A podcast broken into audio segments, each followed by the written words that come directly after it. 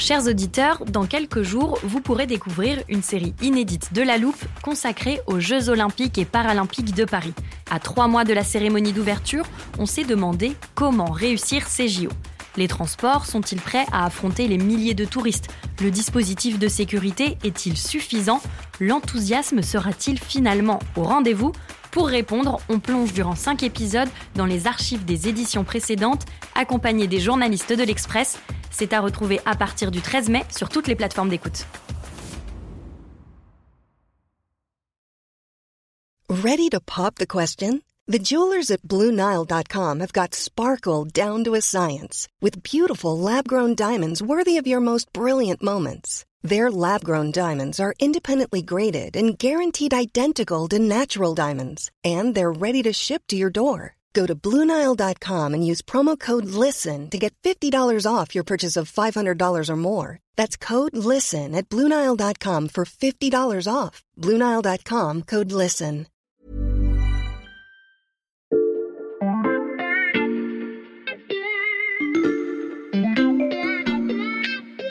Salut, c'est Xavier Yvon. Nous sommes le mercredi 22 février 2023. Bienvenue dans La Loupe, le podcast quotidien de l'Express. Allez, venez, on va écouter l'info de plus près. Pour ce début d'épisode, je vais vous demander d'être bien attentif car on va commencer par un petit pas de côté. Si vous avez lu le titre de ce podcast, vous savez déjà qu'aujourd'hui, on va parler de la Pologne. Mais avant ça, je voulais vous faire écouter un extrait d'une chaîne d'infos que je me suis mis de côté il y a quelques jours.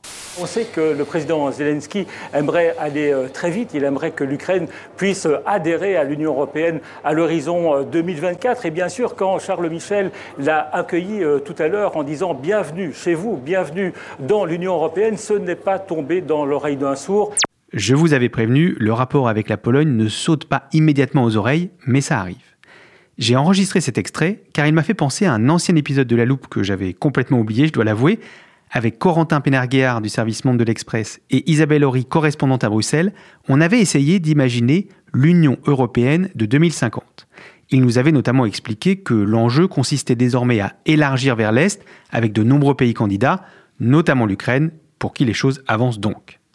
Je suis retourné écouter cet épisode qui date du printemps 2022 et ça m'a rappelé qu'Isabelle Horry nous avait également dit ceci. Le conflit en Ukraine, il, met les nations de l'ex-bloc soviétique sous les projecteurs. Alors, ce qu'on me dit ici à Bruxelles, c'est que ces pays, on les écoute davantage qu'avant. Il hein. faut quand même se rappeler d'où on vient. Ces pays de l'Est, ils étaient un peu traités comme des pays de, de deuxième catégorie pendant très longtemps par, par les pays d'Europe de l'Ouest. Aujourd'hui, 18 ans après le, leur entrée dans l'Union européenne, ils ont vraiment, ils occupent leur place d'États membres de l'Union européenne. Et là, je retombe sur mes pattes.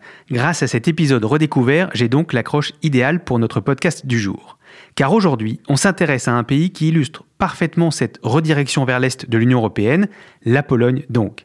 Il faut dire que Varsovie ne cache pas son ambition, devenir une puissance militaire capable de concurrencer l'Allemagne et la France au point d'avoir bientôt 7 fois plus de tanks que notre armée. La guerre en Ukraine accélère encore ce processus et le pays pourrait à l'avenir prendre une place bien plus importante dans l'Union européenne et sur tout le continent.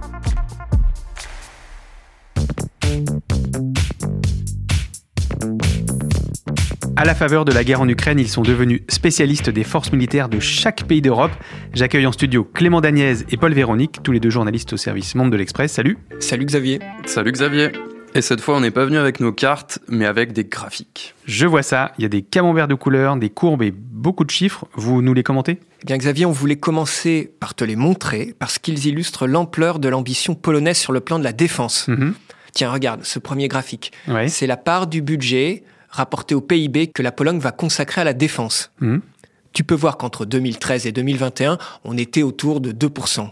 Et l'objectif cette année, il est clair et il est fort, c'est 4%. Ah oui, c'est encore en pointillé, mais on voit bien le pic juste ici sur le graphique. Et à quoi doit servir cette hausse du budget? Alors pour te répondre, je change de graphique, j'attrape ceux consacrés à l'armement. Mhm. Il faut savoir qu'en 2022, la Pologne a fait des commandes incroyables sur le marché de l'armement. Les chiffres donnent le tournis. C'est du jamais vu depuis la guerre froide sur le sol européen. Tu vois là, on a le nombre de chars de la Pologne et Mhm. ça explose clairement. Avant l'invasion de l'Ukraine, la Pologne en possédait un peu moins de 800. Mhm. Et les commandes passées, tiens-toi bien, cette année, c'est près de 1400. Ok, mais il y a une information que je pense pas voir sur vos graphiques. À qui la Pologne a commandé tous ces chars? Alors il y a d'abord un contrat avec Washington, 316 chars d'assaut. Mhm. Et ensuite, un contrat encore plus impressionnant par son nombre, celui avec la Corée du Sud, c'est 1000 chars sud-coréens, dont une grande partie sera fabriquée en Pologne à partir de 2026. Mhm. Tout ça, c'est du transfert de savoir-faire et de technologie. C'est très intéressant pour la Pologne, qui, au niveau quantitatif, va dépasser la France. Tu l'as dit en introduction, 7 fois plus de tanks. Alors, je me permets d'attraper le diagramme suivant parce que les chiffres ont l'air tout aussi impressionnants. Il concerne, je lis la légende, les lance-roquettes multiples à guidage GPS. Oui, Xavier. Alors, ce sont les fameux HIMARS américains, ces systèmes de missiles lance-roquettes dont on entend beaucoup parler, qui sont déployés en Ukraine. C'est assez simple. On passe de zéro en stock à potentiellement 500, puisque Varsovie devrait bientôt recevoir les 20 HIMARS qu'elle avait déjà commandés aux Américains, mhm. et elle en a négocié aussi 200 autres. Et parallèlement, elle a commandé 288 K-239, c'est l'équivalent sud-coréen du HIMARS. Hmm. Alors, on ne t'a pas imprimé tous les graphiques pour chaque équipement, mais tu vois l'idée. Oui. On peut aussi citer des commandes de canons autopropulsés, autour de 700, des systèmes antimissiles, les fameux Patriotes, des avions de combat qui viennent de Corée du Sud, euh, les Fa-50 et des chasseurs des États-Unis, les, les F-35. Ça fait beaucoup d'équipements, Clément. Pour le faire fonctionner, il faut des hommes. Est-ce que parmi les chiffres qui illustrent l'ambition de l'armée polonaise, il y en a qui concernent les soldats Alors oui, et les objectifs là sont aussi impressionnants. Il s'agit de les doubler d'ici 2035. On a 120 000 soldats professionnels aujourd'hui et les Polonais, ils en veulent 300 000.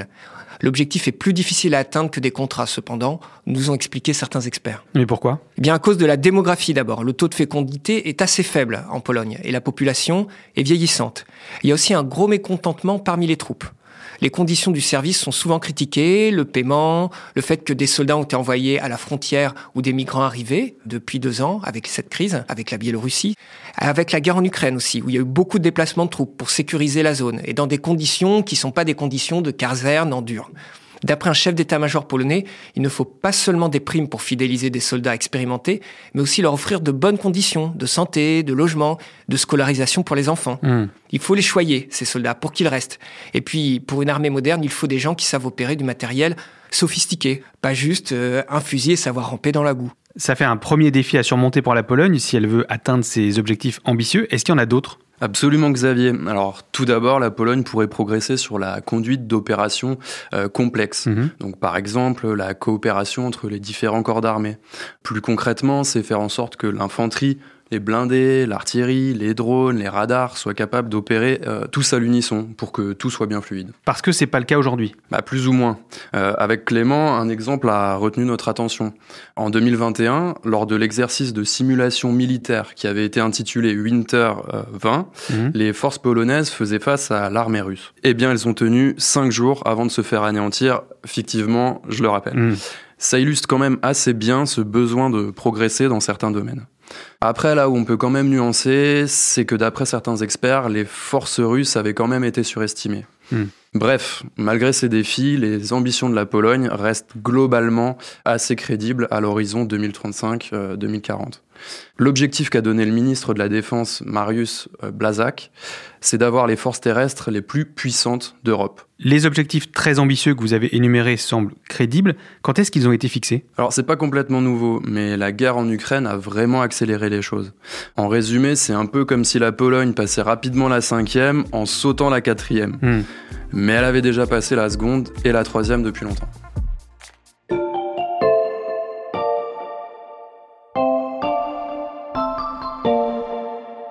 Inquiète, la Pologne consolide ses forces de défense. Le but, répondre à la guerre hybride du type de celle menée par la Russie en Ukraine. En préparant l'épisode, Paul et Clément, je me suis mis de côté cet autre extrait télé. Euh, je pensais au départ qu'il datait de cette année, mais pas du tout. Il remonte à juin 2016, donc il y a plus de six ans. Eh bien oui, la guerre en Ukraine, ça a accéléré ce processus, mais on avait déjà une base et des changements importants au sein de l'armée polonaise. Hmm. En fait, il y a deux dates, autres que le 24 février 2022, qui sont importantes dans la décision de la Pologne. Je t'écoute. Alors d'abord, c'est 2008, mhm. c'était l'invasion russe de la Géorgie. Déjà, ça a fait tiquer les Polonais. Et puis ensuite, évidemment, 2014, l'annexion de la Crimée par la Russie, puis le début des combats séparatistes dans le Donbass. Hmm. La Pologne se dit alors, il faut s'équiper, avoir plus d'armement et avoir une approche tactique et une organisation beaucoup plus moderne. Pour eux, ça marque véritablement cette période le retour de la Russie agressive, la Russie impérialiste. Ça, c'est pour les arguments historiques en faveur d'un renforcement de la défense polonaise. Et il y a d'autres types d'arguments? Eh bien, avant tout, la géographie. C'est-à-dire? La géographie de la Pologne, elle se prête facilement à une invasion. Mhm. D'abord, la question des frontières. Il y a une frontière directe avec l'enclave russe de Kaliningrad, qui donne sur la Baltique, Mhm. et aussi la frontière avec la Biélorussie, où il y a déjà des troupes russes. Et ensuite, il faut rappeler que la Pologne, bah, c'est un pays de plaine, qui n'a pas de montagne pour protéger. Une grande plaine, d'ailleurs, qui va du nord de l'Europe, de la Belgique, jusqu'à la Russie. C'est idéal pour faire des invasions. C'est pour ça que dans leur tête, ils veulent tous ces chars. Mhm. Cette conviction, elle s'est accentuée avec l'invasion de l'Ukraine. Et ils se disent, si l'Ukraine tombe, ben, on pourrait être les prochains sur la liste de la Russie. D'autant qu'ils savent ce dont la Russie est capable. Parce que dans l'histoire, la Pologne a déjà été envahie par la Russie. Oui, la Pologne, elle a l'habitude, malheureusement, des invasions. Elle a déjà été envahie par la Prusse, l'Autriche à l'ouest, et par la Russie, au temps des tsars comme sous Staline. Hmm. Et du XVIIIe siècle jusqu'à la Première Guerre mondiale, elle n'existait pas en tant qu'État. Elle était rattachée à différents autres États. Les Polonais ont donc l'habitude de voir les Russes, l'Empire russe, venir s'installer chez eux. C'est pour ça qu'ils les détestent, au même titre d'ailleurs que les Baltes détestent les Russes. Hmm. Il y a une forme de, de trauma historique très prégnant. Et tout ça, ça concourt à l'idée que leurs troupes doivent être bien entraînées pour que les Russes ne tentent pas de se frotter à eux. Des arguments historiques et géographiques confirmés par la guerre en Ukraine, donc. Tout à fait. Et d'ailleurs, on peut dire qu'au niveau militaire, la Pologne pèse dans le conflit. C'est le premier hub des livraisons d'armes à l'Ukraine, au sud-est du pays. C'est là qu'arrivent toutes les armes, notamment celles qui viennent des États-Unis par avion. En Pologne se trouve aussi un grand centre d'entraînement des armées du continent. C'est là que se font la majorité des formations des Ukrainiens. Et c'est un centre qui existait avant la guerre. Aujourd'hui, le chef du gouvernement polonais, il a une ambition. C'est que son pays devienne leader sur le flanc oriental de l'OTAN. Hmm. Et la Pologne, aujourd'hui, est très importante pour ce dispositif OTAN. En plus d'être une base arrière pour l'aide militaire à l'Ukraine, elle accueille plus de 1,5 million de réfugiés ukrainiens actuellement. La Pologne comme base arrière de l'OTAN dans le conflit ukrainien, tu fais bien d'en parler Clément, parce que c'est précisément ce nouveau statut de Varsovie qui pourrait bouleverser les équilibres européens.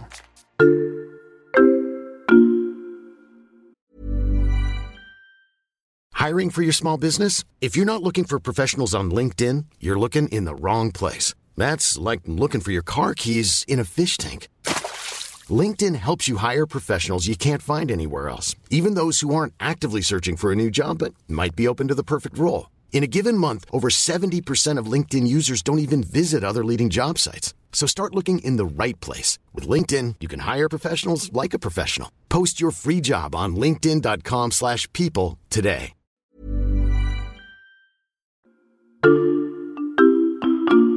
Alors Xavier, sans vouloir prendre les commandes de cet épisode, est-ce qu'on peut faire un petit retour en arrière et évoquer un autre pays? Bien sûr, je vous écoute. Alors, revenons en 2015. La Pologne et la Hongrie sont un peu sur le même plan au sein de l'Union européenne.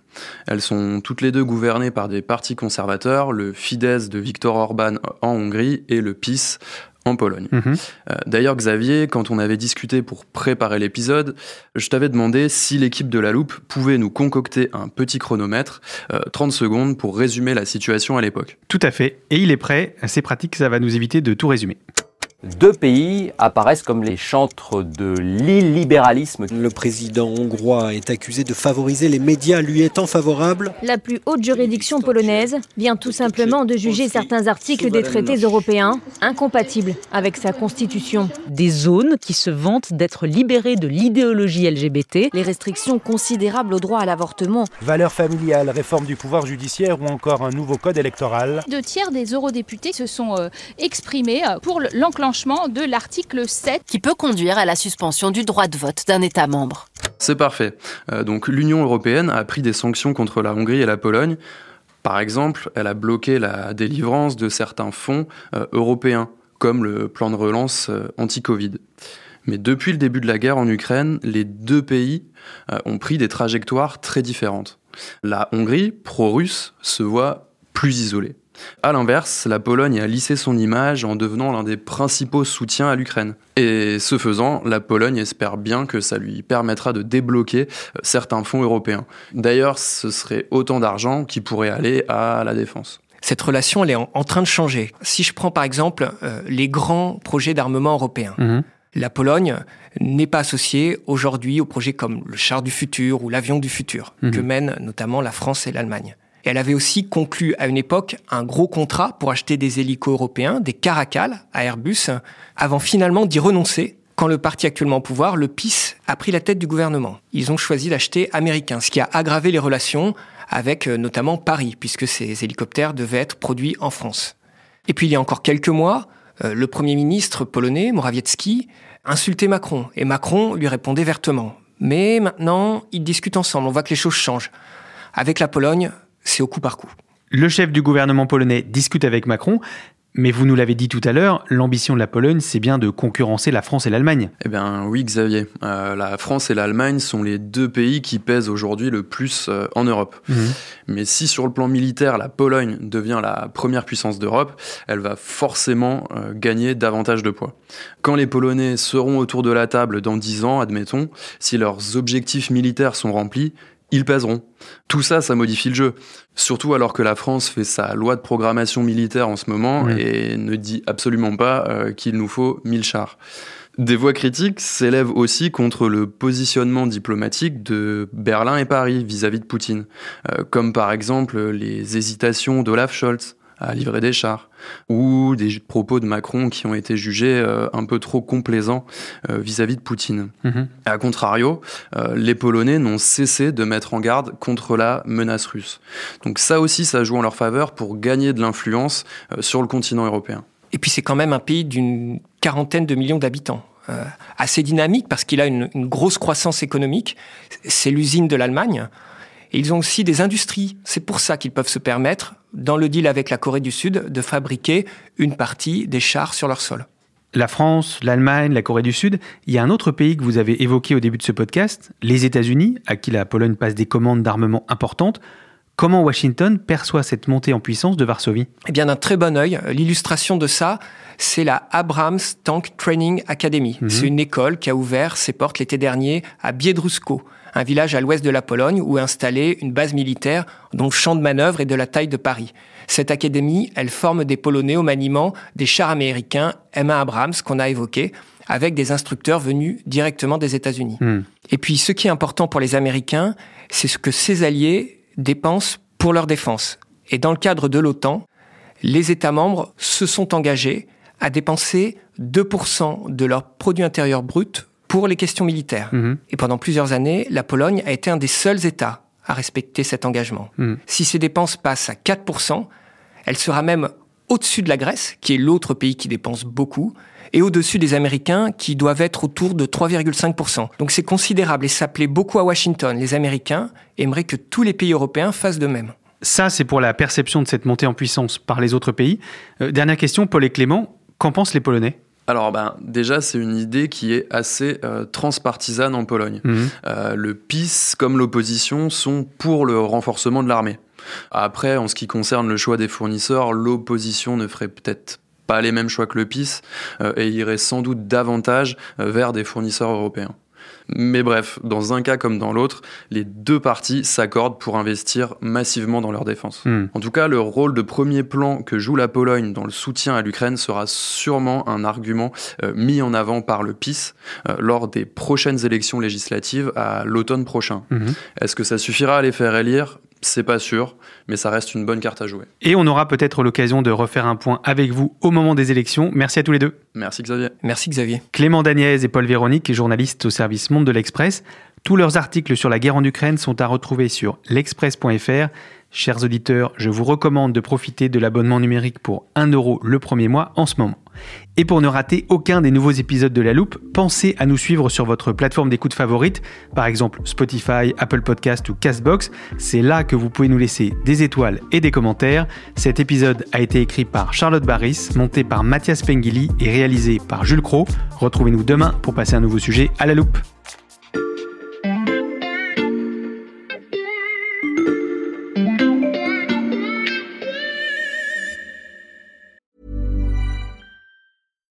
Flexibility is great. That's why there's yoga. Flexibility for your insurance coverage is great too. That's why there's United Healthcare Insurance Plans. Underwritten by Golden Rule Insurance Company, United Healthcare Insurance Plans offer flexible, budget friendly coverage for medical, vision, dental, and more. One of these plans may be right for you if you're, say, between jobs, coming off your parents' plan, turning a side hustle into a full hustle, or even missed open enrollment. Want more flexibility? Find out more about United Healthcare Insurance Plans at uh1.com.